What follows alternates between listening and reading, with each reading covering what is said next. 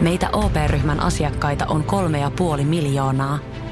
Otetaan yhdessä tulevaisuus omiin käsiimme ja rakennetaan siitä parempi. Meillä on jotain yhteistä. O P-ryhmä.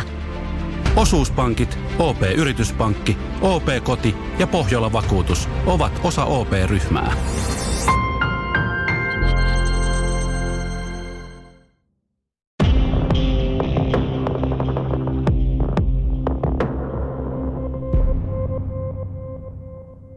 Tervetuloa kuuntelemaan Selviytyjä tarinoita elämästä -haastattelusarjaa. Minä olen Teemu Pastori Potapov ja tänään vieraanani on Tiia Kovanen.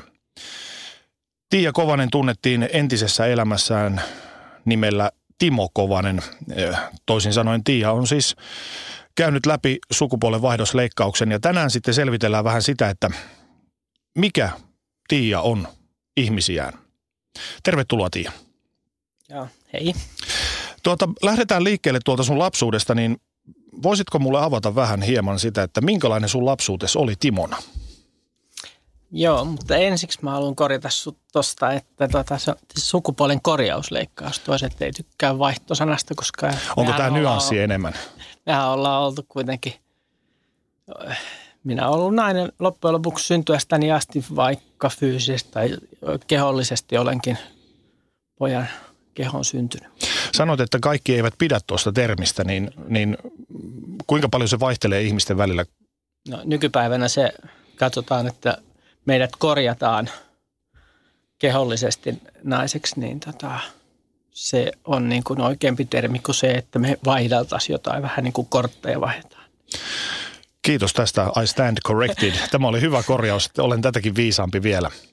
Mutta tosiaan lähdetään sieltä sun lapsuudesta. Minkälainen sun tosiaan elämässä oli? No, lapsuus poikana meni sillä lailla ihan ok. En osannut silloin itseäni sen tarkemmin sisäistä. Enkä sinänsä kärsinytkään siitä. Elin sitä poikien parissa sitä elämää. Isoveli vei mua moneen paikkaan ja oli niin kuin ohjaamassa elämässä. Että, että, että se oli se tie. Enkä minä siitä millään muulla lailla osannut niin kuin mitään muuta kuvitellakaan, että kun olen poika ja mulla on pippeli, niin, niin, niin sillä mennään. Sillä mennään. Niin. Entä minkälaisia sun vanhemmat oli? Kuinka sä kuvailisit heitä? Äiti oli kotiäiti. Ää, isä taas sen teki kovastikin töitä. Mutta lapsuus, lapsuus oli, oli hyvä ja äiti, äiti meitä kotona hoiti. Että mulla on neljä vuotta nuorempi sisko ja kaksi vuotta vanhempi veli. Minkälaisia sukupuolirooleja tai minkälaiset sukupuoliroolit opit heiltä, omilta vanhemmiltasi?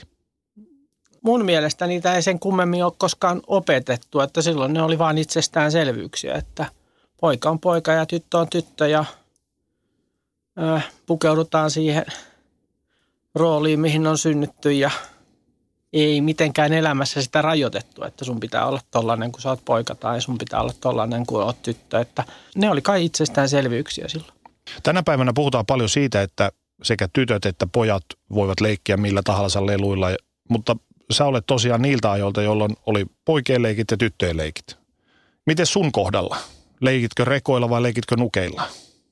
Enemmän se oli kyllä pelailuja, että kaikki asiat, mihin liittyy pelaaminen, niin niissä mä olin niin kuin mieluummin mukana.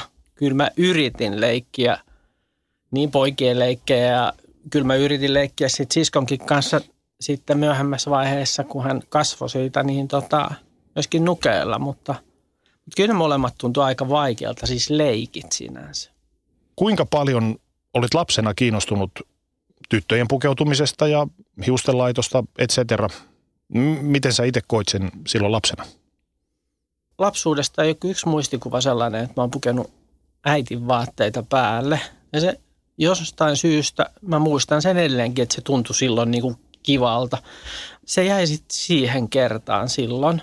Olin kuuden vanha muistaakseni silloin ja tota, ei vaan niin kuin kiellettykään siitä, eikä äiti ottanut sitä pahasta, jos mä sen oikein muistan, mutta... Niin hän näki sen. Näki, joo, joo. joo. Missä kohtaa ensimmäistä kertaa sinä huomasit, että sä olit todella kiinnostunut tyttöjen jutusta, lähinnä niin kuin just pukeutumisesta ja kaikesta vastaavasta? Mun muistikuvani mukaan olin... kaksitoista kolmetoista, kun mä koin tarvetta kokeilla äitin vaatteita niin kuin salaa. Mutta silloin kaikki alkoi olla sellaista, että kaiken pitää olla salaista, kukaan ei saa tietää sitä. Sanoit, että koit tarvetta. Niin. M- mitä se tarkoitti käytännössä? Minkälainen fiilis se oli?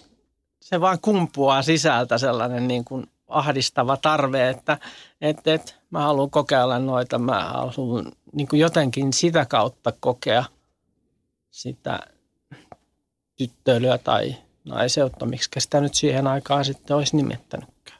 Millaisia ajatuksia sulla oli tyttöilystä noihin aikoihin? Se on hirveän jännittävää ja pelottavaa siis kiinni jäämisen suhteen, mutta, mutta uteliasta ja semmoista, jos nyt voisi sanoa viehättävää, niin, niin, niin kuin siinä omassa maailmassa. Jännittävää ja, ja samalla mielenkiintoista, eli siinä tavallaan, ja just se kiinni jäämisen pelko ja tämmöinen salaisuus, siinä on kaikkia puolia. Kuinka raskaaksi se kävi sulle? Kerran kun oli jäämässä kiinni siitä naapurin pojalle, niin se oli niin raskas hetki, että silloin mä päätin, että en mä voi tälleen tehdä, että mun on pakko nyt unohtaa nämä asiat, lopettaa nämä leikit, lopettaa tämä haaveilu ja mennä elämässä eteenpäin sitten niin kuin pojan roolissa. Niin. Joudut kaiken hautaamaan. Kyllä mä haudasin sitten kaikki joo. Noihin esiteini-ikäaikoihin ihmisten seksuaaliset halut ja suuntautumiset heräävät, niin minkälaisena sä koit ne ajat omalla kohdallasi? Mä ihannoin tyttöjä, niin sit mä ihannoin niitä niin kuin heidän kauttaan. Eli mä hain heidän arvostusta ja pyrin näyttää itsestäni niin kuin parhaat puolet sellaisena nuorena, mutta en mä niin kuin sen enempää. Olitko kiinnostunut tytöistä vai pojista? Olin kiinnostunut tytöistä. Oliko sinulla noihin aikoihin mitään ihastuksen, ö, ihastuksen kohdetta? Oli joo, kyllä mulla koulukaveri, koulukaverit ja siis siellä niin kuin luokan tytöt ja näin, niin kyllä ne. Kyllä vaan ne silleen kiinnosti, mutta, mutta ei niinkään välttämättä silleen, että mä olisin niiden kanssa halunnut jotain seksuaalista kokea silloin, vaan läheisyyttä ja semmoista, niin kuin, semmoista hempeätä olemista. Eli siis olet, olet tai olit heteroseksuaali?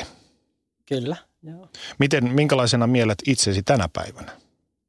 Onko mitään lokerikkoa? Ihmisethän tarvitsee lokeroita, mihin he voivat sijoittaa toisen ihmisen. Onko olemassa mitään lokeroa, mihin sinut tänä päivänä voi sijoittaa?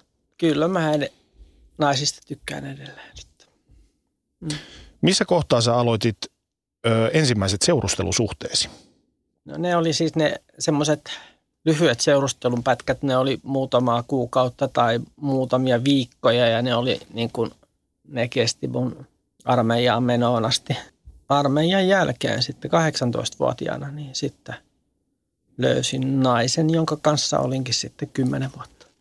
Missä kohtaa sitten pääsit ensimmäisen kerran vähän vanhemmalla iällä kokeilemaan hameita ja muita? Varsinaisesti sitten vasta niin kuin vähempänä kolmeakymmentä, sitten kun mä erosin vaimostani, kun asuin yksin, niin sitten menin kauppaan ja ostin ja kokeilin. Inhosin itseäni sen takia. Eli aina tuosta esiteini-ikäisestä kolmeenkymppiin saakka sä pidit kaiken salassa ja piilossa?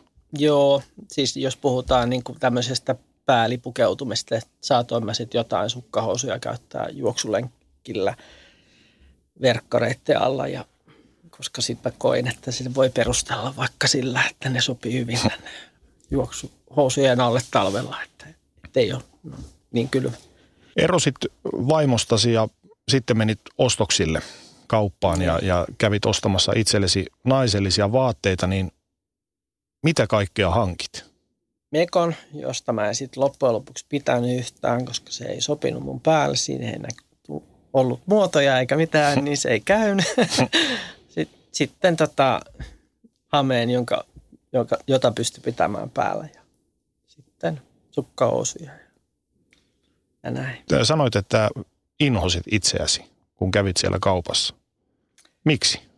Joo, siis inhosin, kyllä mä inhosin sitä, koska se oli mun päätös ollut silloin jo nuorana poikana, että et enää koskaan. Ja sitten kun nämä tunteet tuli vahvempina myöhemmin ja vahvein tuivat siis koko ajan tässä elämän varrella tunteet siitä, että et mulla ei asiat ole niin kuin pitää, että et mä kaipaan jotain sellaista, mitä mä en voi olla ja sisäinen paine vaan kasvoi ja kasvoi, niin mä en tykännyt tietenkään siitä, koska mä halusin yrittää olla se mies, joksi mä olen niin kuin syntynyt niin kuin kehollisesti. Mä yritin olla se ja mun pyrkimys oli täysillä olla se ja mun tarkoitus oli pitää kaikki salassa ja selvitä vaan tästä. Mutta se sisäinen palo oli liian suuri. Niin, se kasvoi koko ajan. On kasvanut koko ajan. Nyt, nythän se helpottaa, mutta silloin ei. Mikä sai sut rohkaisemaan mielesi ja kokeilemaan tämmöisenä uutena ihmisenä olemista? Mikä, mikä oli se ensimmäinen tavallaan alkusysäys siihen, että no mä teen sen. Oliko se, oliko se vain se sisäinen palo? Sisäinen palo veivaa koko ajan tähän prosessiin lähtemiseen, eli siihen ei ollut mitään yksittäistä syytä, se vaan tuntui siltä. Mä ehdin sen monta kertaa sysäistä poiskin mielestäni, että, että, että, että okei, toi kestää varmaan nyt vaan tämän tietyn jakson ja sitten sen jälkeen taas lainausmerkeissä helpottaa, että sitten mä taas pärjään niin kuin miehen roolissa, mutta, mutta sitten alkoi olla aikoja, että sitten se oli niin kuin koko ajan päällä. Vaikka ei sitten tehnytkään, niin siltikin tuntui siltä, että näin ei ole hyvä. Olitko noihin aikoihin eronneena miehenä ja, ja tietyllä tavalla uuden edessä olevana ihmisenä, niin olitko jo antanut itsellesi uuden nimen tai henkilöllisyyden, joka oli sitten siellä kotona neljän seinän sisällä? Mun sisällä eli Anna monta kymmentä vuotta, mutta, mutta joo, Anna se oli se mun. Millä tavalla Anna poikkesi Timosta? Anna sai olla niin kuin enemmän oma itsensä. Se, Anna oli haavoittuvampi ja herkempi. Millä tavalla Anna poikkesi Tiiasta? Anna ei ole niin rohkea kuin Tiia. Jouduit toteuttamaan itseäsi ja, ja omaa naisellisuuttasi, niin kotisi suojissa verhojen ollessa vedettynä kiinni, niin koitko sä silloin ole, olleesi kotisi vanki? Kyllä mä koin olevani kotini vanki silloin, kun mä olin kotona naisten vaatteissa, joo. Ja mä olisin ihan kauheasti halunnut lähteä ulos, mutta, mutta se, se oli just niin kuin ihan käsittämätöntä, että niin kuin ihan kauheasti haluaa tehdä yhtä asiaa ja sitten niin kuin totaalisesti pelkää sitä. Sitä saattoi joskus raottaa vähän ikkunaverhoa ja niin kuin avata ikkuna ja katsoa ulos ja ajatella, että jäänköhän mä tästä nyt kiinni, mutta, mutta silti sitä raitista ilmaa niin kuin piti saada jotenkin. No jännää, mutta, mutta niin kuin, siinä oli niin, kuin niin kaikki tunteet pelissä. Se oli niin kuin mitä pelkäsit eniten? Aina sitä kiinni jäämistä. Joillekin ihmisille toi, toimii toi kiinni jääminen myös yhdenlaisena kiihokkeena asioiden tekemiseen. Oliko sulla mitään semmoista fiilistä tavallaan alitajuntaisesti? Olen itsekin miettinyt tota kovasti niin kuin useasti silloinkin, että tota, teekö mä tätä sen takia, että olisi muka jännää tämän jännityksen takia, mutta ei se kyllä todellakaan sitä ollut. Että se oli niin ällöttävää sitten tässä pelkotila.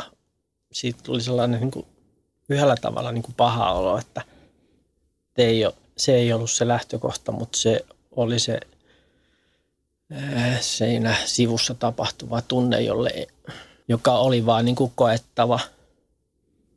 Mikä siinä kiinni jäämisessä pelotti eniten? Se, että mä menetän uskottavuuden ja arvostuksen ja kaiken.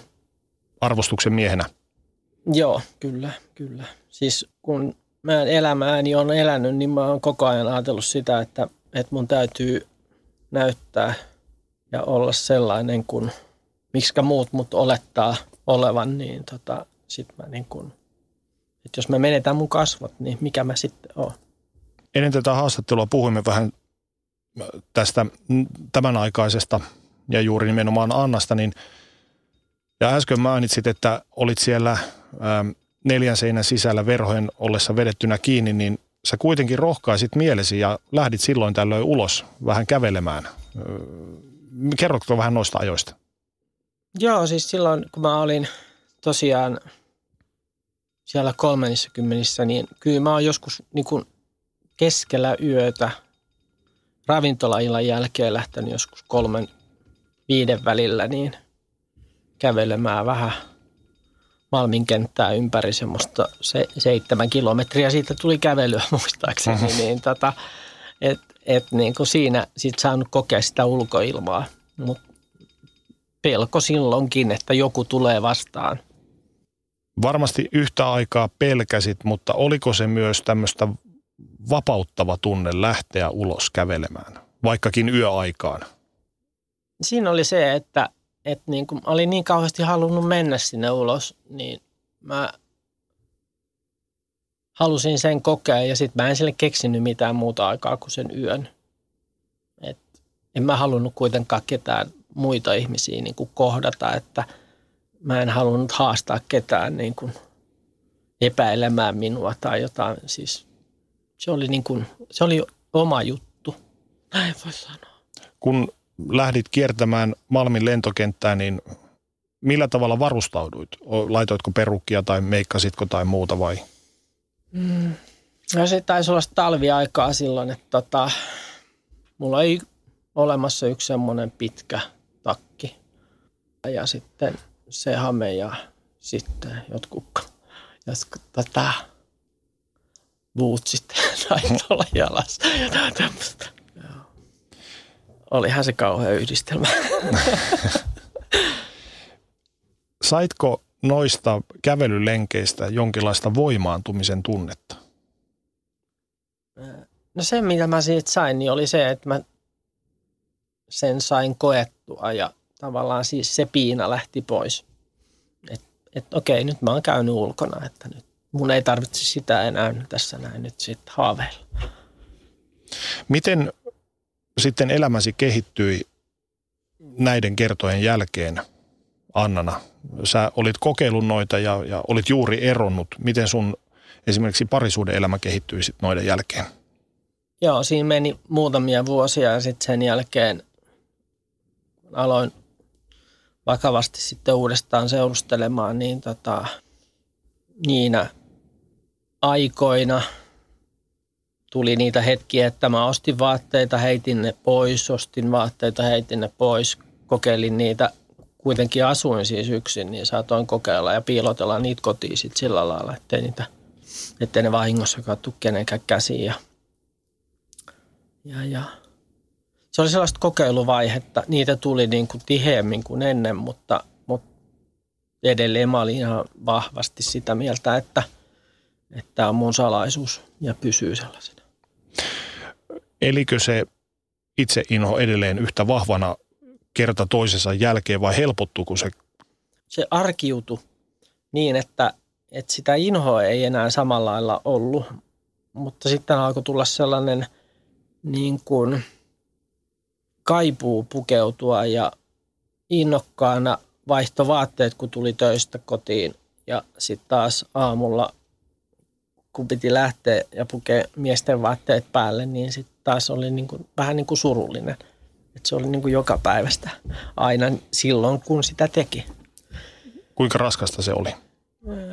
No nämä aiheutti sitä, että mä rupesin miettimään yhä vahvemmin sitä, että mikä mua oikein vaivaa ja miksi mä haluan tällaista. Ja sitten internetti alkoi nostaa päätään ja tietoa löytyä, että sit, niin kuin sitä kautta rupesin sitten alustavasti etsimään sitä syytä itsestäni.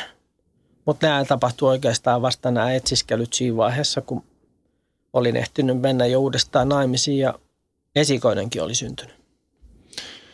Menit uudestaan naimisiin ja, ja tuota, lapsi syntyi ja pukeudutko silloin, kun asuitte yhdessä, niin pukeudutko salaa naisten vaatteisiin?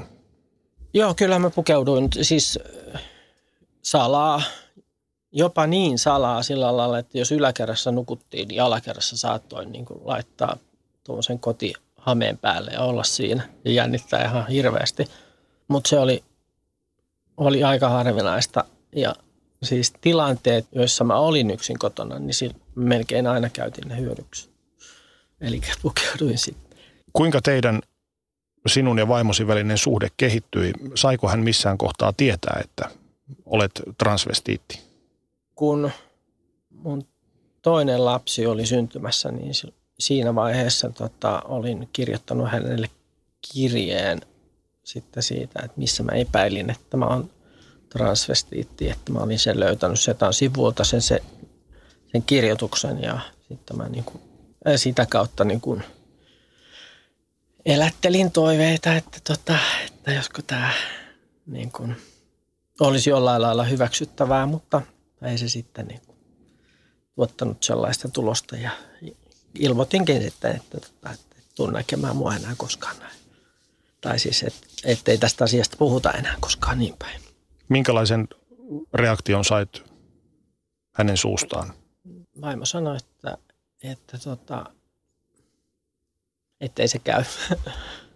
että et hän haluaa pysyä ainoa naisena tässä perheessä tai sitten, sitten hän lähtee. Miltä se tuntui sinusta? Kauhealta. Kauhealta se tuntui ja siihen se perustukin sitten, että mä entiset, taas jälleen kerran entiset tiukasti pidin niin kuin ajatusta siitä, että mun pitää pysyä nyt siinä lestissä, mikä musta on tehty. Puhuit jo aikaisemmin tuossa, että internet nosti päätään ja SETAn sivulta sait vähän vihjiä siitä, että mikä sinä olet, kuka sinä olet. Miltä se löytö tuntui? No hyvältä se tuntui, vaikka se vastaus ei kyllä ollut ihan sellainen, mitä mä niin kuin ne, mitä siellä kirjoitettiin sillä sivulla, niin ei vastannut kyllä ihan täysin niitä käsitteitä, miten mä itteni käsitin. Mutta, mutta se oli ainoa tieto, minkä mä silloin olin saanut. Niin kun et, ja siihen mä perustin ne oletukset, että et ainakin meissä on jotain samaa. Että musta on jotain samaa kuin transvestiitissä, vaikka, vaikka mä en koekaan sitä sillä lailla, että mä niin kun esimerkkinä vaikka, että transvestiitti on tietyn jakson naisen roolissa ja sitten se sitten palaa taas miehen rooliin ja molemmissa pärjää niin kuin silleen ihan kivasti. Niin mulla tuntui sellaiselta koko ajan, että aina kun mä olisin naisen vaatetuksessa, niin mä en olisi halunnut siitä koskaan niin kuin palata takaisin. Eli aina koin, että mä menen rooliin, jossa, jossa mä en niin kuin tunne olevani itseni. Ja nainen, otti, ottiko nai, naisrooli tai sinun naiseutesi suuremman otteen kerta toisensa jälkeen sinusta? Otti, joka kerta otti kovemman otteen ja vuosi vuodelta otti kovemman otteen. Ja siinä vaiheessa, kun tuo esikoinen syntyi ja mä aloin juosta paljon lenkeille ja pitkillä lenkeillä, sitten ihme, mietin sitä kovasti, että, että mihin mä oon menossa ja mitäköhän mulle tulee käymään, kun tietyllä tavalla ahdistus alkoi kasvaa.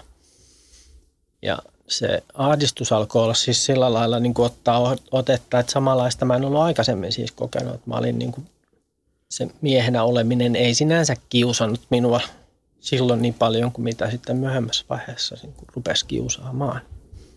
Teillä oli kaksi lasta ja äh, elitte parisuhteessa ja vaimosi sanoi sitten, että nyt kaikki leningit kaappiin, että hän haluaa olla ainoa nainen tässä perheessä. Miltä luopuminen tuntui sinusta? Sä jouduit luopumaan kaikesta siitä omasta identiteetistäsi, mikä koit olevasi ja, ja tuota, pistit sitten isomman miesvaihteen silmään. Miltä se tuntui sinusta? Se oli vähän niin kuin olisi menettänyt jotain elämässään, mutta, mutta mä halusin kantaa vastuuta ja olla mies tässä paikassa, eli, eli jos se on mun kohtalo, niin sitten se on. Sillä mä sen ajattelin, että mun täytyy vaan kestää ja jaksaa. Katkeroittiko se sinua? Ehkä pikkasen, mutta... Ja sitten mulle jäi sellainen kaipuun tunne ja haikeus omalla tavallaan. Että jos oli jotain juhlia, missä mä kattelin naisia siinä haikeina. Et, ja jopa lenkillä tai jossain, ihan vaikka kaupungilla, kun mä näin jonkun surkean naisen, joka oli niin kuin, no ei nyt parhaimmassa jamassa, niin mä ajattelin jopa niin, että, että voiko mä voisin vaihtaa ton kanssa niin kuin kehoon, niin mä pistäisin tuon kehon kuntoon tai jotain muuta. Ihan silleen, mutta niin kuin, se oli niin kuin aina vähän niin kuin mielessä. Sä kirjoitit kirjeen vaimollesi, missä selitit sitä, että mikä olet ja, ja minkälaiseksi koet itsesi. Sen kirjeen kirjoittamisen lisäksi, niin yrititkö millään tavalla puolustella tai suostutella häntä siihen, että voisit olla se, mikä olet? Itse asiassa en, en mä pystynyt tota mitenkään suostuttelemaan. Et mä, se, mulle se kirje oli tavallaan se suostuttelu. Tai siis tunne oli sellainen, että, että kun sen kirjoittaminen oli jo niin kuin sellainen, että, että mä paljastan jotain ihan älyttömästi itsestäni. Että mä oon niin kuin alasti tässä tilanteessa.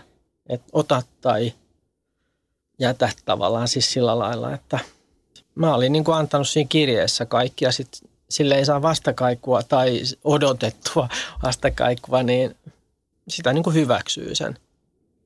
Niin kuin, tavallaan niin kuin olettaa sen sellaiseksi, että no niin, mutta näinhän se oli. Sitä vartenhan mä oon pitänyt tämän salassa kaikilta, että nyt mä ekan kerran sen kerroin ja, ja tota, vastaus oli just sellainen kuin mä odotinkin, että ei se ole hyväksyttävää. Miltä susta tuntui kirjoittaa sitä kirjettä? Kaipasin silloin sitä naiseutta niin paljon, että, että mulla oli silloin se tunne, että, että pakkohan mun on tää kertoa, pakkohan mun on tää kirjoittaa. Että hän tietää, hän on mun lähin ihminen, että hän tietää, että mitä mä tunnen. Kaduttiko missään vaiheessa, että olit mennyt kirjoittamaan sitä kirjettä? Kyllä mua kadutti siis siinä sen jälkeen, kun mä olin sen vastauksen siitä saanut häneltä, mutta tota, mut ei sitten taas myöhemmin, koska mä olin sitten sen tehnyt. Mä en ollut jättänyt kirjoittamatta. Eli mä olin kertonut sen. Se oli niinku kans niinku yksi vapautus itsestä.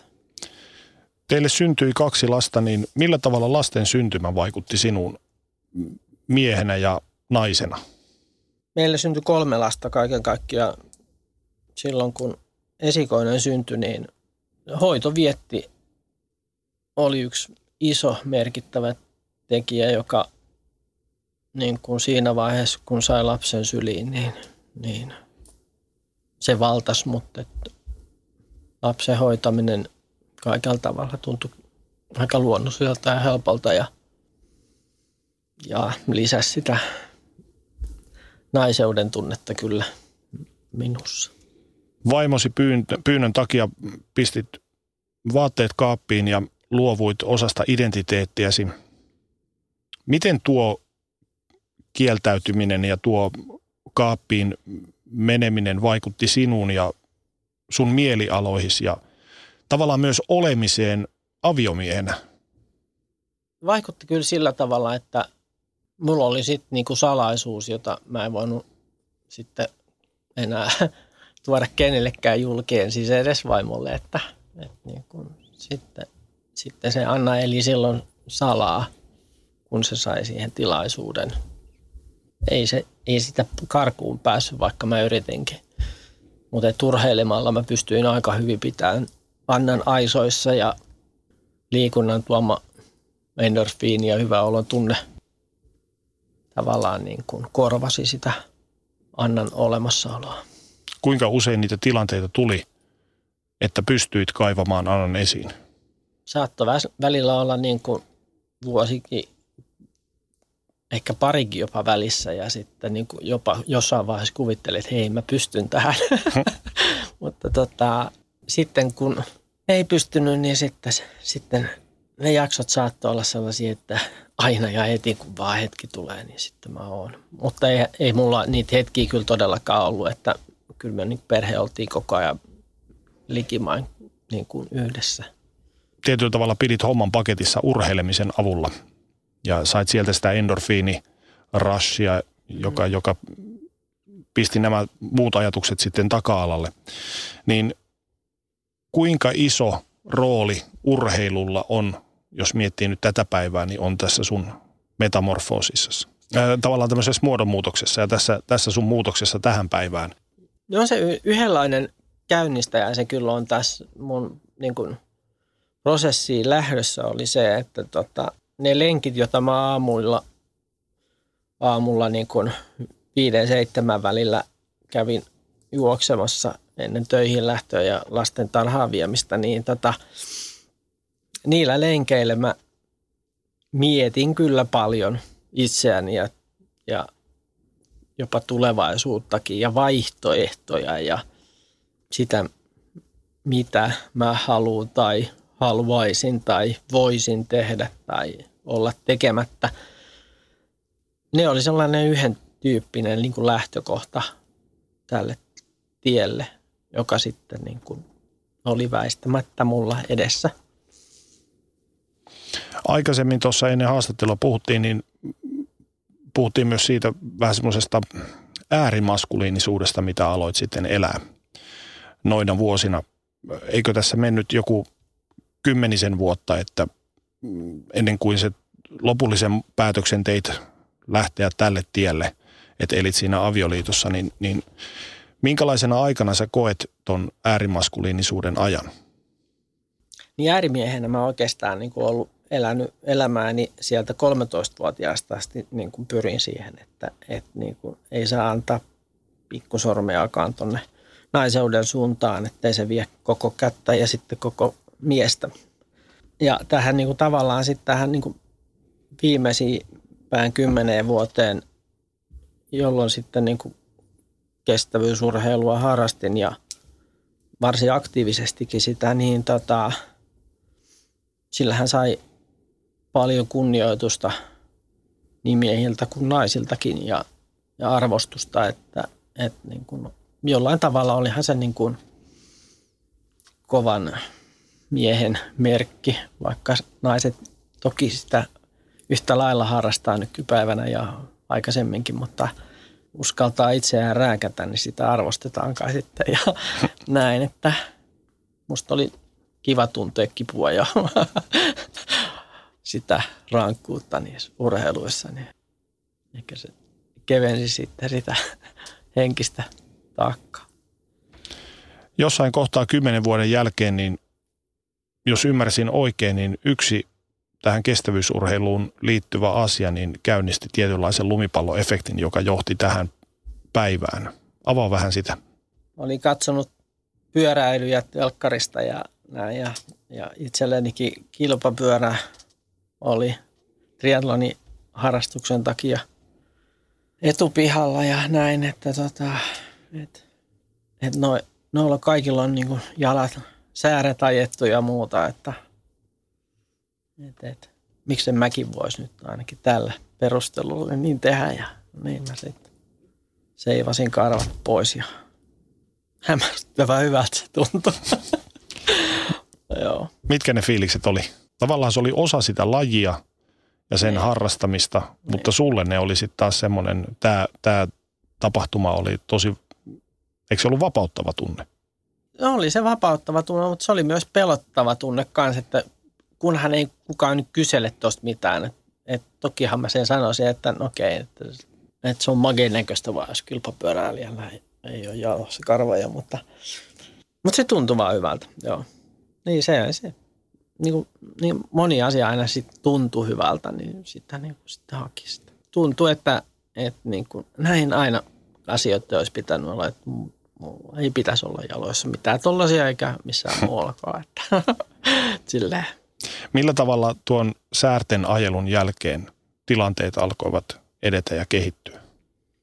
Joo, siis aika lailla sen jälkeen niin kun mä aloin sitten vakavasti miettiä sitä, että mä kirjoitan tonne SETAn neuvojalle sieltä sitten niin kun kirjeen ja kysyn, että, että voiko mä tulla keskustelemaan että itsestäni, että mulla on tämmöinen perhe ja tämmöinen tilanne ja tällaiset tuntemukset ja tälleen näin, niin tota... Siitä se sitten lähti, niin. Missä vaiheessa kerroit vaimollesi, että et enää aio jatkaa miehenä?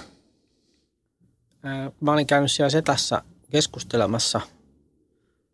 Olin siis saanut sieltä niin kuin pari kuukauden odottamisen jälkeen sain sitten kutsun, että, että tuota, tuuttaa mikuussa kaksituhattaneljätoista sinne, niin mä sitten ei näitä käyntejä siellä salaa ja lokakuussa sitten vaimo kysyi multa, että mikä mulla on, kun mä vaikutan niin oudolta ja erilaiselta, että mikä, mikä on tilanne, niin sitten mä kerroin, että, että mä oon aloittanut kesäkuussa prosessin tuolla Transpolilla ja että nyt selvitellään sitten, että millainen, millainen mä oon, ja mun käsitys on itsestäni ollut jo pitkään se, että mä oon nainen, että nyt sitä sitten tutkitaan. Millä tavalla sun käytös oli muuttunut noina kuukausina? Mä itse oletin, ettei sitä kukaan millään tavalla huomaa, mutta, mutta siinä oli varmaan tullut niin kuin tietyn tyyppistä, kai siinä oli pehmeyttä tullut, tai sitten vaimo oli sen jostain niin kuin läheisyydestä huomannut tai jotain. Mitä se, että vierailit transtukipisteessä ja, ja sitten kerroit vaimolle, että tämä on nyt tämä tilanne, niin mitä se teki teidän parisuhteellenne? Joo, siis tämän keskustelun jälkeen vaimo, vaimo sanoi, että, tota, että meidän parisuhde on ohi, että ei hän voi seurustella naisen kanssa. Että se ei vaan hänelle sovi, että, että ei se ole niin kuin sinänsä vika minussa tai mitään, mutta jos mä nyt oikein tämän osaan tulkita tai sanoa, mutta, mutta siis tarkoitan sitä, että, että hän sanoi, että hän on, että hän tykkää miehistä. Mm. Mitä ero teki sinulle? Tuo hetki, kun hän sen sanoi, niin se oli tavallaan mulle kyllä odotettu, että kyllä mä niin kuin odotinkin sitä, koska mä olin sen kirjeen kirjoittanut silloin kymmenen vuotta aikaisemmin, että, että Että eihän mun kanssa voi olla, niin jos tilanne jatkuu ja se tulisi tässä vaiheessa. Mä luulen, että mä pääsin sitä helpommin, tai siis selvisin siitä kyllä oman elämäntilanteeni takia paremmin, kuin hän siitä erosta ja selvisi katkeruutta ja, ja tavallaan semmoista pettymystähän se tuotti. Sä olit tavallaan ehtinyt jo valmistautua tuohon, että tuo voi olla yksi vaihtoehto. Henkisellä puolella siis. Kyllä, joo, joo. Kuinka iso paikka oli sulle se, että vaimosi ei hyväksynyt tyttöilyysi ja päädyitte eroon? Vai oliko se sulle sitten taas enemmän semmoinen helpotus? No mä en kokenut sitä vapauttavana enkä helpotuksena, vaan mä olin ihan avoin sille tilanteelle, vaikka se tulikin mulle sinänsä niin kuin aikaisemmin, kun mä oletin, että mun lähtökohtani silloin oli, että, että ensin mun pitää saada diagnoosi, mun pitää saada paperi, jolla mä voin todistaa kaikille, että mä oon mä. Mm. Että sitten sen jälkeen niin kun asiat tulee niin kun ne, ne sitten tulee, että sillä lailla olin siihen valmistunut. Minkälainen paikka oli kertoa lapsillesi tästä uudesta isästä? Kaikki nämä kertomiset on ollut aina jänniä ja tota, lapsille kanssa.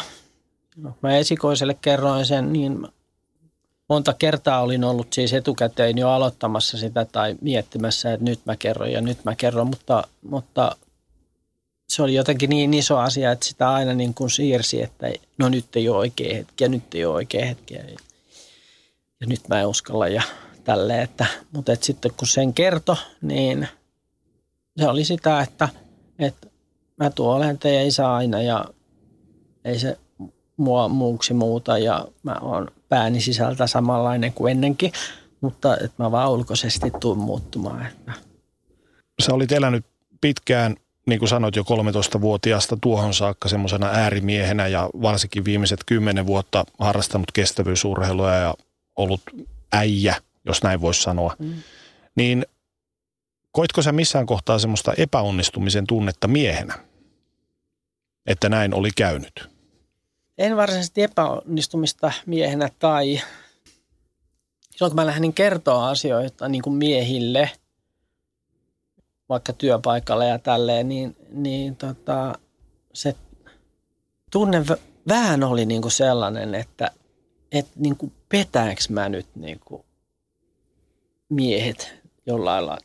Mä en olekaan nyt sitten niinku sellainen tai Olivatko jotenkin he katsoneet sua ylöspäin silleen, että toi on äijä, toi äijä? No, toi ehkä aika mut olitko sä isästi sanottu. Niin, niin, mutta olit sä ollut semmoisen tavallaan joo, mies kolme? Ar- ku, kyllä, niin. arvostettu mm. miehenä, kyllä, varmaan, joo. Ja, tota, ja arvostustahan mä oon aina hakenut ja tykännyt ja näin, että tota on sillä ollut suuri merkitys, niin...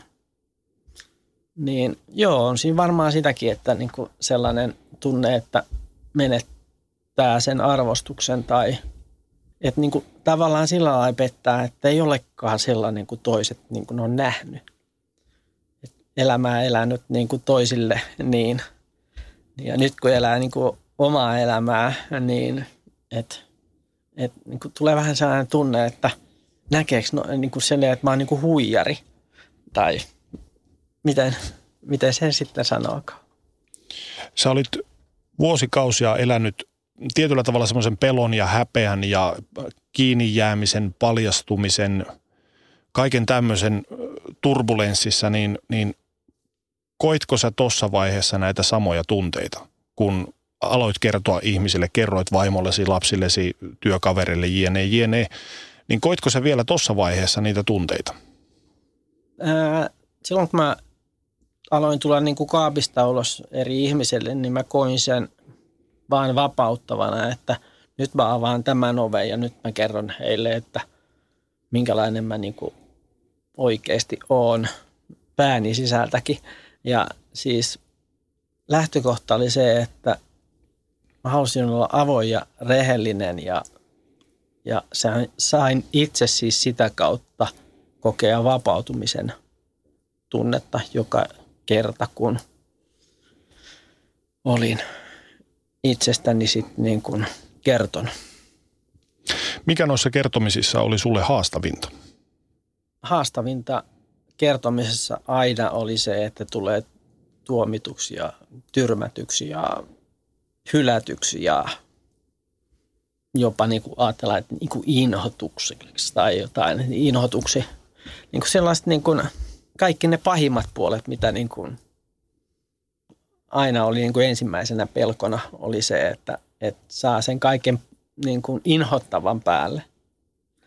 Niin, koska kaikkihan meistä haluaa tulla hyväksytyksi ja pidetyksi ja muuta. Mm. Niin varmasti toi on ollut aika raskasta kertoa ihmisille, mutta kuinka monta kertaa oikeasti koit niitä tunteita? Tai kuinka monta kertaa todellisuudessa sä sait vastaas tämmöisiä tunteita, että ihmiset hylkäsivät? Tai he pitivät sua omien ennakkoluulojensa mukaisesti inhottavana tai mitä ikinä? Semmoisia negatiivisia palautteita, niin kuin näkyviä palautteita tuli hyvin vähän. Aina oli sitten sellaisia niin kuin sillä lailla kerrottuja, että, että hienoa kun kerroit, mutta en mä silti ymmärrä sua.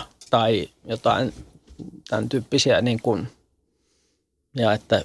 että hyvää jatkoa vaan tai jotain tämmöistä, niin, mutta, mutta eihän ne mitään niin kuin sellaisia, ei siinä mitään niin kuin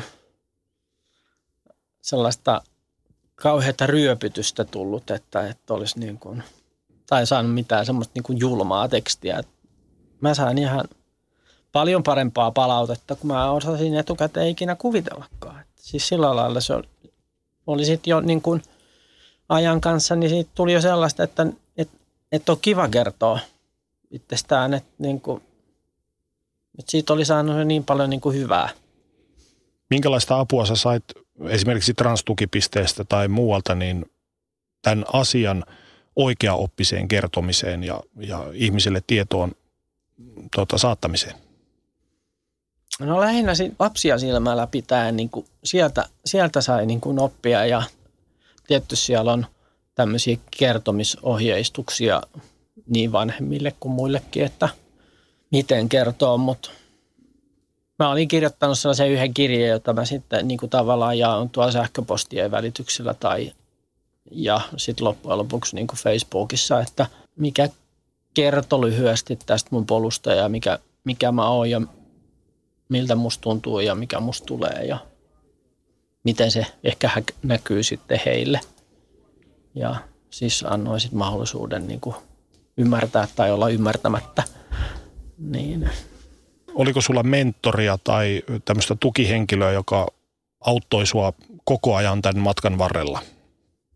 Mulla oli siellä transtukipisteeltä oli henkilö, joka oli mua niin kuin ihan alusta asti, siis kaksi vuotta on, kun, niin kun me tavattiin säännöllisesti ja epäsäännöllisesti, mutta niin kuin riittävän usein sanotaan näin niin kuin mulle sopivin väliajoin, että tavattiin ja keskusteltiin ja, ja tota, mun polkua kyllä on niin kuin niin transtukipisteellä kuin, kuin sitten Transpolilla, niin molemmilla niin tota, tuettu ja autettu ja on niin kuin haluttu katsoa se, että, että tilanteessa voi mahdollisimman hyvin, koska lapset oli kuitenkin nuoria lähtötilanteessa ja, ja tota, että se, että mä voin mahdollisimman hyvin, niin lapsetkin voi mahdollisimman hyvin.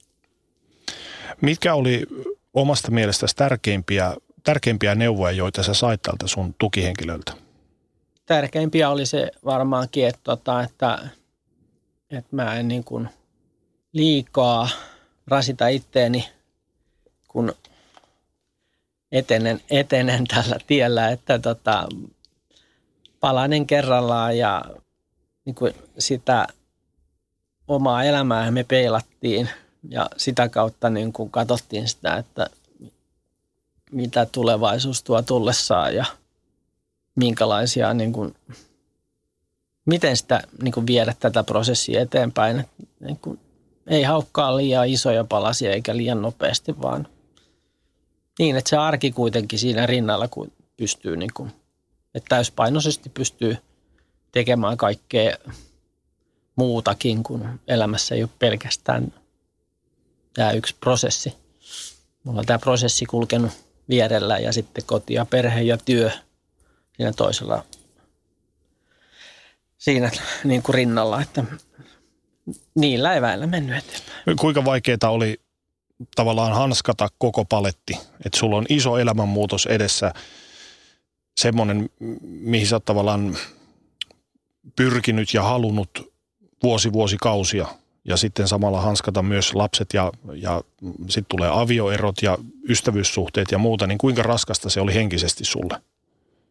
Olihan se raskasta, mutta siinä oli niin kuin just se, että, että kun se oma minä alkoi, niin kuin sitä alkoi tasaisesti päästämään ulospäin, niin nämä ulkoiset paineet, niin se meni niin kuin tavallaan balanssissa, että, että jos ulkoa pain, tulee lisää painetta, niin se oma sisäinen hyvä olo oli niin kuin sen vastakohta, eli niillä pystyi niin kuin menemään hämmästyttävän hyvin eteenpäin. Koet sä, että tuossa olisit voinut ton, tämän, tämän todellisen muutoksen matkan alkuvaiheessa voinut tehdä jotain toisin? Olisiko sulla ollut elämä helpompaa tai kaikki olisi ollut helpompaa, että sä olisit voinut tehdä jotain toisin? Vai menikö sun mielestä kaikki just niin kuin oli suunniteltu? Tämän prosessin alusta, siis kaksituhattaneljätoista, kun mä lähdin liikkeelle, niin siitä, kun mulla on niin paljon elinvuosia jo niin kuin takana, niin niiden taakka vaati varmaankin mun kohdalla sen, että, että niin kuin mikään ei olisi voinut tapahtua hetkessä. Että mä en varmaan itse kyennyt kasvamaan siihen tilanteeseen, että, että, niin kuin, että mä olisin voinut saada sen koko paketin sekunnissa tai tälleen näin niin kuin päivässä. Kaikki nämä vaiheet vaati aikaa ja olisi ehkä ollut mahdollisuus toimia nopeammin, jos mä olisin ollut siihen itse valmis, mutta, mutta ei niin kuin virallisessa prosessissa se, mitä, mitä sukupuolen korjauksen niin kuin prosessi, se hoitoprosessi kestää sen tietyn jakson ja siellä on ne tietyt ajat, mitä mihinkin kohtaan käytetään ja ne on tietysti liian pitkät, että olisin mä voinut niin kuin siinä mielessä niin kuin viedä tämän aikaisemmin maaliin, mutta, mutta kaikesta tästä mä kuitenkin olen kiitollinen, mitä mä oon saanut. No miten sitten käytännön tasolla? Nyt on, jos puhutaan just, että sanot, että kaksituhattaneljätoista aloitte, tai sä aloit kertomaan ja tämä prosessi käynnistyi, niin mites käytännön tasolla? Mitä tapahtui? Kuinka edettiin? kaksituhattaviisitoista tammikuussa sain sitten diagnoosin, että on sukupuoli-identiteetiltäni nainen. Ja siitä alkoi sitten niin kuin vuoden jakso, joka tarkoitti sitä, että pitää pyrkiä niin kuin elämään naisen roolissa sitten se vuosi. Ja, ja tämän jälkeen niin tuli sitten yhdeltä lääkäriltä päätös siitä, että voin niin kuin jatkaa tätä prosessia ja puolen vuoden päästä sain sitten toisen Tampereelta ja se oli niin kuin toisen lääkärin lausunto ja näillä, näiden kautta sitten sain vaihdettua henkilötunnuksen ja sitten siirtyä sitten siitä leikkausjonoon, sanotaanko näin. Minkälaisen prosessin joudut käydä läpi ennen kuin sait sen tiedon siitä, että tai sinusta arvioitiin, että olet sukupuoli-identiteetiltäsi nainen? M- mitä se vaati? Siinä oli puolen vuoden käynti Transpolilla, jossa kuukauden välein sitten tota, haastateltiin pääasiassa, siis, tai, ja haastateltiin vaan, joo. Siis sitähän se oli, että mä kerroin elämän tarinaan ja, ja sit, sitä sitten siellä päässä analysoitiin ja, ja sitten siihen kuului sitten niin kuin psykologia, psykiatrin käynnit ja muut tämmöistä. Olitko valmistautunut siihen vaihtoehtoon, että entä jos olisitkin saanut toisenlaisen päätöksen sieltä? Koska ulkopuolisethan sinua arvioi, ei niin? Niin. niin.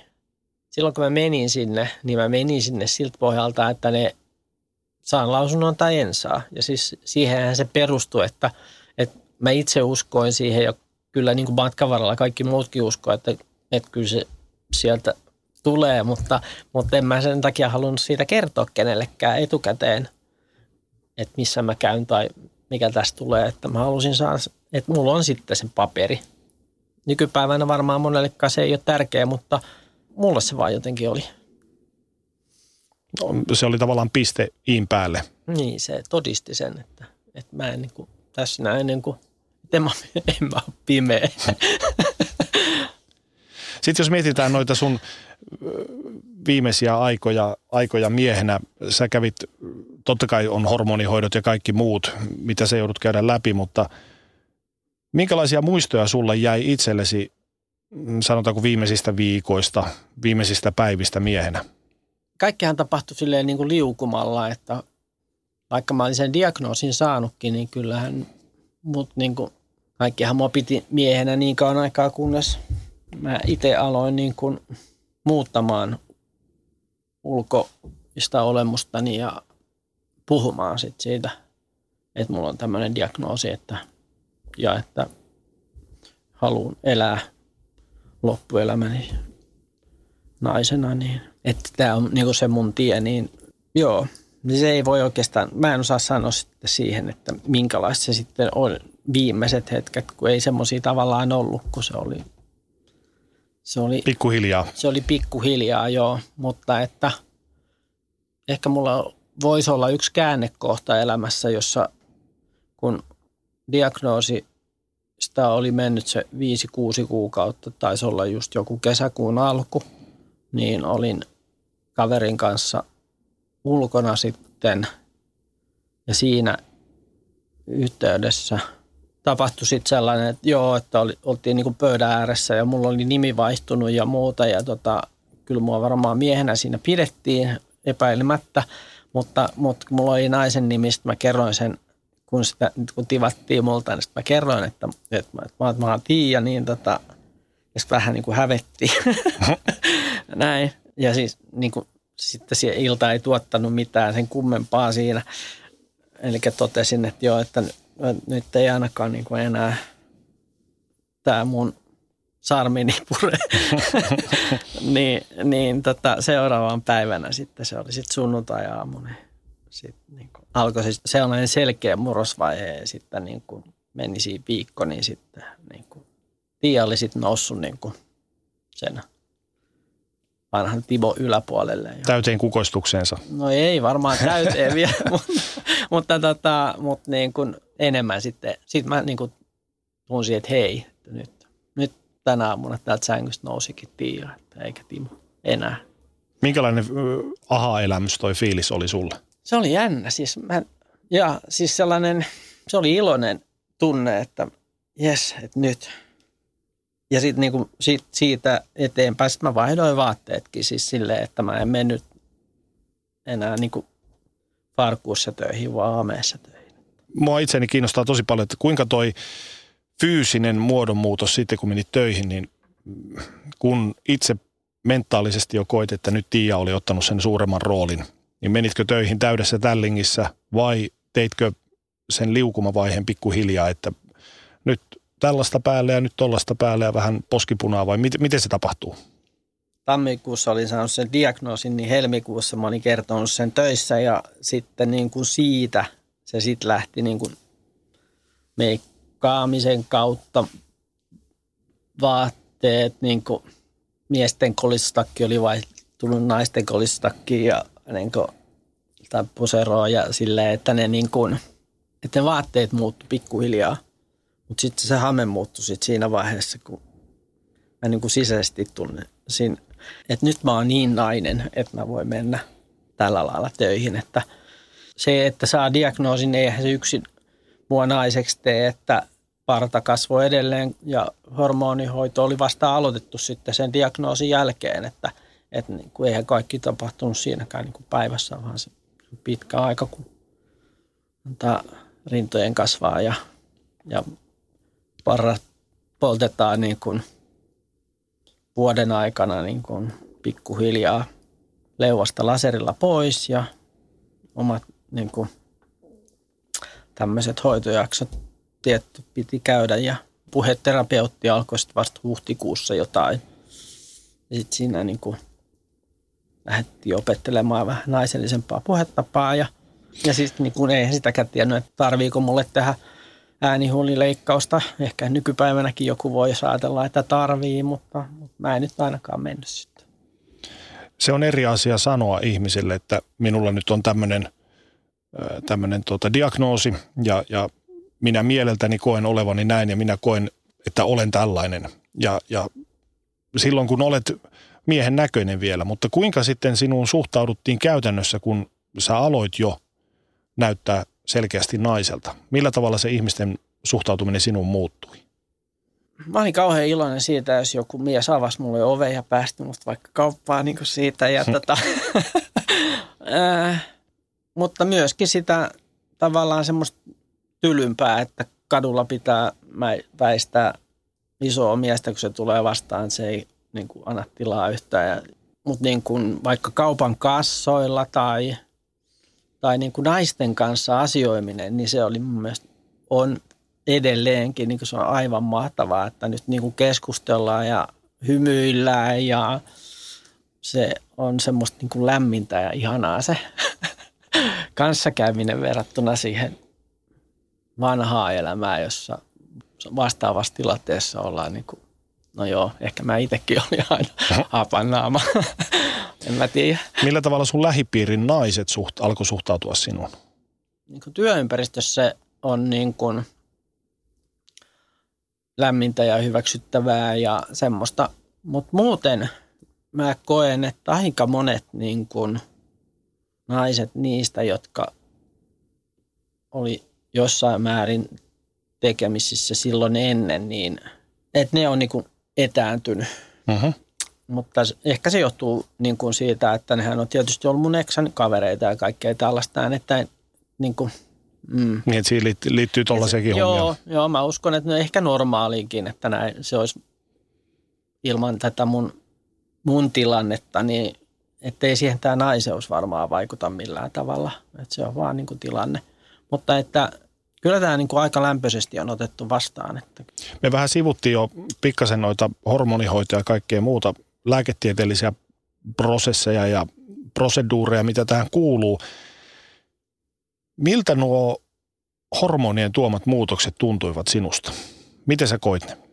Kun mä aloitin hormonit, niin tota, mä olin niin kuin, jos niin kuin ajatellaan, että, että on huumekoukussa, niin mä oon kyllä oli hormonikoukussa heti, että tota, ihan niin kuin, en tiedä kuinka paljon siinä oli sitä niin kuin lumen vaikutusta, mutta, mutta tunne oli sellainen, että, että ihan niin kuin omaan kehoon virtaisi sitä oikeaa ainetta, mitä siinä olisi aina pitänyt tulla. Että silleen se oli niin kuin tuntui ihan mielettömän, niin kuin silleen se tuntui joo hyvältä. Ihan innoissaan otti aina ne bilderit joka pari kertaa päivässä, kun niitä saa ottaa. Millä tavalla ja kuinka nopeasti ne muutti sua? Mulla ei tunne, että, että ne alkaa vaikuttaa niin kuin heti ja sitten niin kuin keho alkoi kihelmöimään eri tavalla ja vähän samalla tavalla kuin murrosikäisellä nuorella alkaa kehossa tapahtuu muutoksia, samalla tapahtuu mullakin.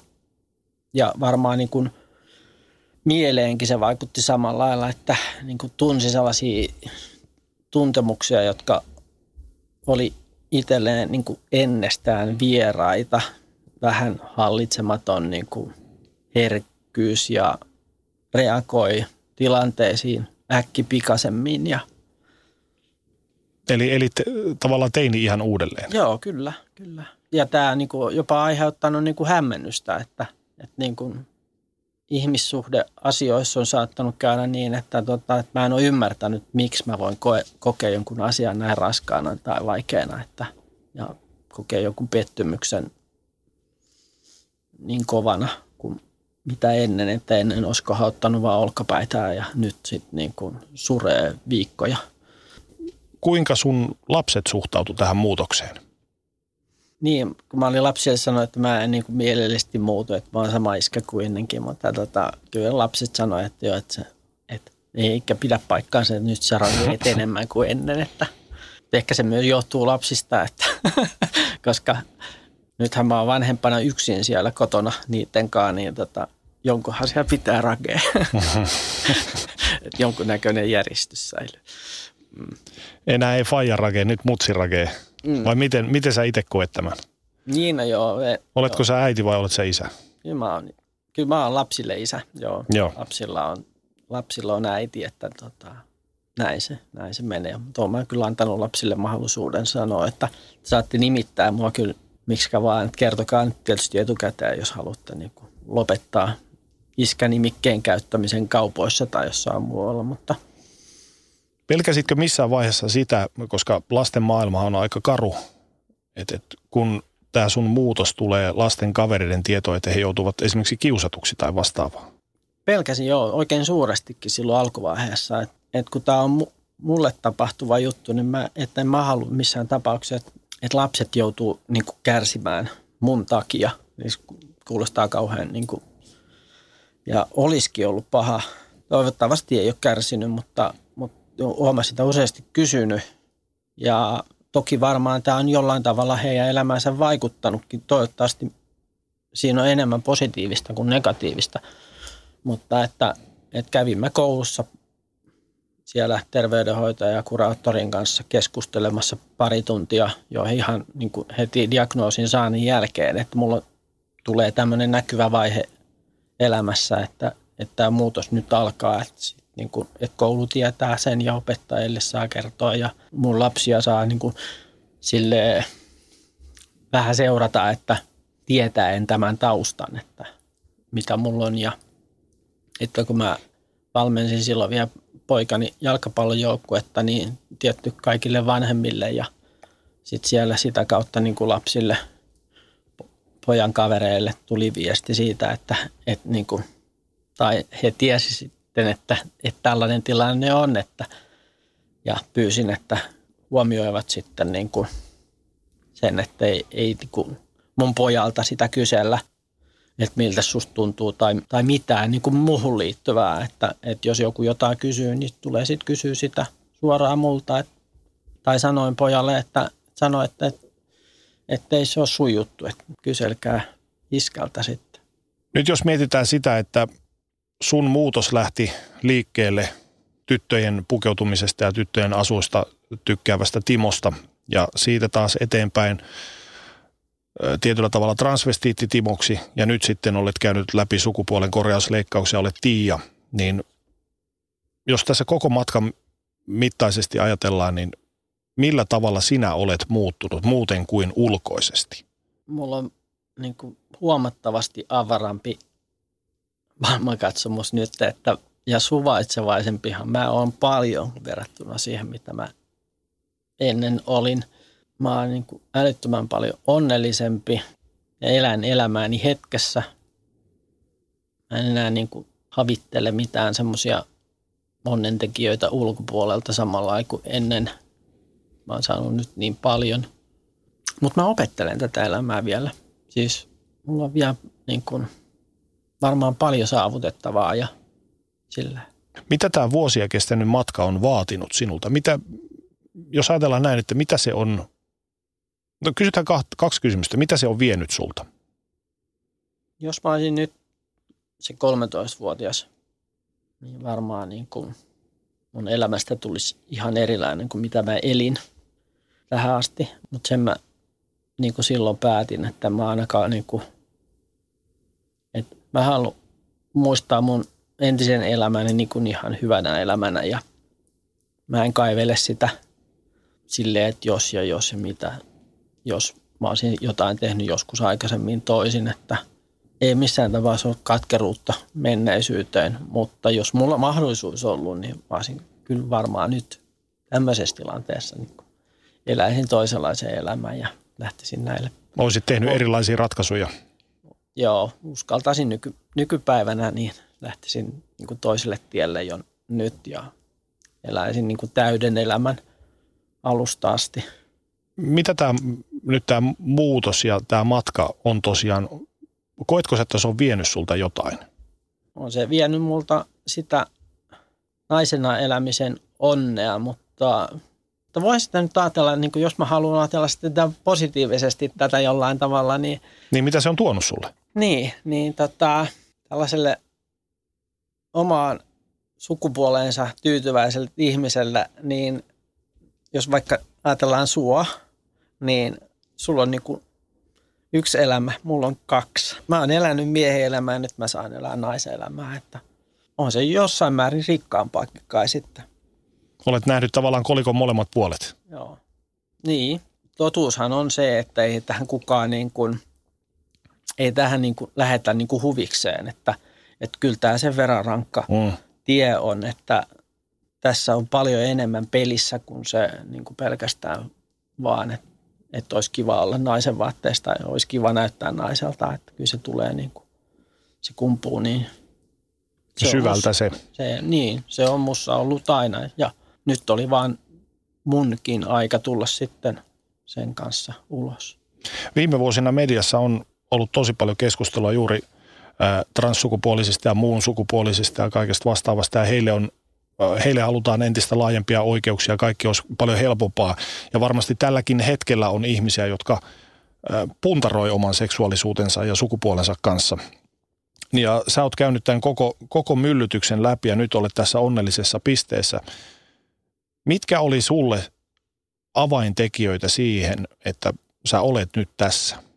No se oma ahdistushan se ajoi siihen tilanteeseen, että lähti hakemaan apua ja se, että rohkaistu tekemään sen, oli se yksi tekijä, joka oli se iso asia, ettei niin kuin anna romahduksen tulla, vaan meni rohkeasti hakemaan apua ja selvittämään sitä omaa tuntemustaan ja uskalsi kohdata ne pelot sitten, mitä vastaan oli sitten tulossa, niin vaikka ei niitä pelkoja sitten kohdannutkaan, mutta, mutta uskalsi mennä niitä vastaan niin kuin sillä lailla, että kohtaa ihmiset ja kohtaa elämän ja tavallaan antaa itsestänsä tulla sitten ulos sen rehellisen itsensä, niin se on se iso juttu. Kumpi puoli sulle oli rankempaa tai sitten helpottavampaa, niin henkinen puoli vai sitten tämä muutoksen fyysinen puoli? Sulle on kuitenkin tehty jo vaginoplastiat ja, ja sä olet käynyt hormonihoidot läpi, niin, niin kumpi sulle oli haastavampaa?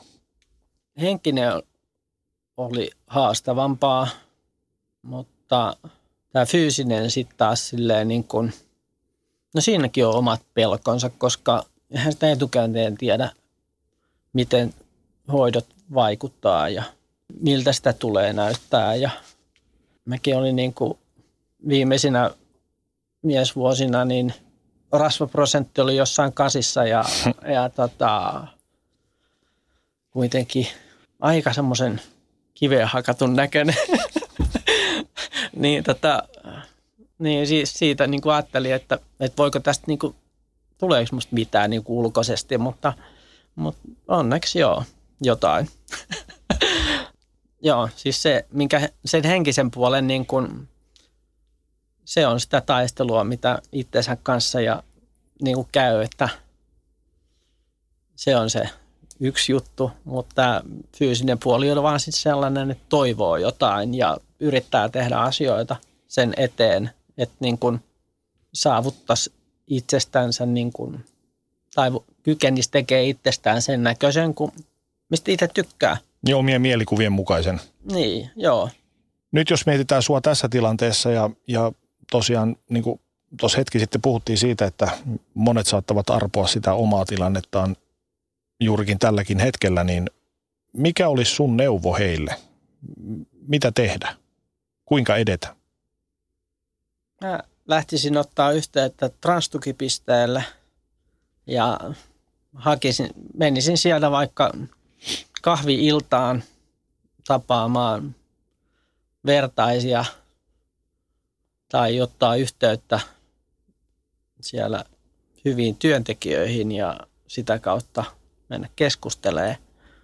Lähettää vaikka sähköpostia ja hakee niitä vertaisia, kyllä niitä löytyy. Ja siis niiden kautta sitten niinku tutkii sitten samalla sitä itteensä ja mitä mahdollisesti haluaa enemmän tai ei halua. Että me ollaan jokainen kuitenkin yksilöitä ja se meidän tie on jokaisella niinku omansallainen. Mäkin esimerkiksi, niin en mä ottanut vertaisia yhteyttä ennen kuin vasta sitten, kun mä olen sen diagnoosin saanut. Että silloin vasta niin kuin vuoden mä ehdin käydä tutkimuksissa ennen sitä. Koetko, että olit pantanut sitä liian pitkään? Olisiko pitänyt ottaa aikaisemmin yhteyttä vai oliko se ihan sun oma plääni tehdä noin? Tutkimusjakso oli mun plääni, joo. Että mä en ennen sitä diagnoosia niin kuin halunnut sotkea niin kuin muita siihen. Toiset käsittääkseni tekee sen tosi mielellään, että ne aloittaa niin päin. Mä taas tein näin päin, että, että mä tota, vaan kävin keskustelemassa kahdenkeskisesti. Ja se tuntuu olevan mulle se hyvä tapa toteuttaa tämä. Ehkä liittyy aika paljon siihen, että mulla tosiaan oli perhe silloin ja siksi ehkä. Miltä Tiian tulevaisuus näyttää tällä hetkellä? Tämähän on tämmöinen lopun elämää kestävä prosessi. Kyllä. Ihan hyvältä näyttää, joo. Hyvin samanlainen kuin kaikilla muillakin ihmisillä. Mennään varkisesti eteenpäin ja suuria suunnitelmia mulla tulevaisuudesta on, että mä elän just tässä päivässä ja pyrin siihen, että lapsilla on ruokaa ja, ja meillä on kivaa ja kaikkea siis semmoista ihan perussettiä. Kiitos Tiia, kaikkea hyvää. Kiitos samoin. Sanotaan nyt vaikka, että isohko kivi iskee koko tuulilasisi säpäleiksi. Oh, hei, nythän me päästään tapaamaan taas sitä superkivaa Jaria korjaamolle. Se, että pysyy positiivisena, auttaa vähän. I F auttaa paljon. Tervetuloa I F-vakuutukseen. Ja nyt on tullut aika päivän huonolle neuvolle. Kysy tarotkorteilta, mikä korko sinun kannattaisi valita. Oi, kappas, aurinkokortti. Voit unohtaa kaikki korot. Keskity vain sisäiseen matkaasi. Huonojen neuvojen maailmassa Smarta on puolellasi. Vertaa ja löydä paras korko itsellesi osoitteessa smarta piste fi.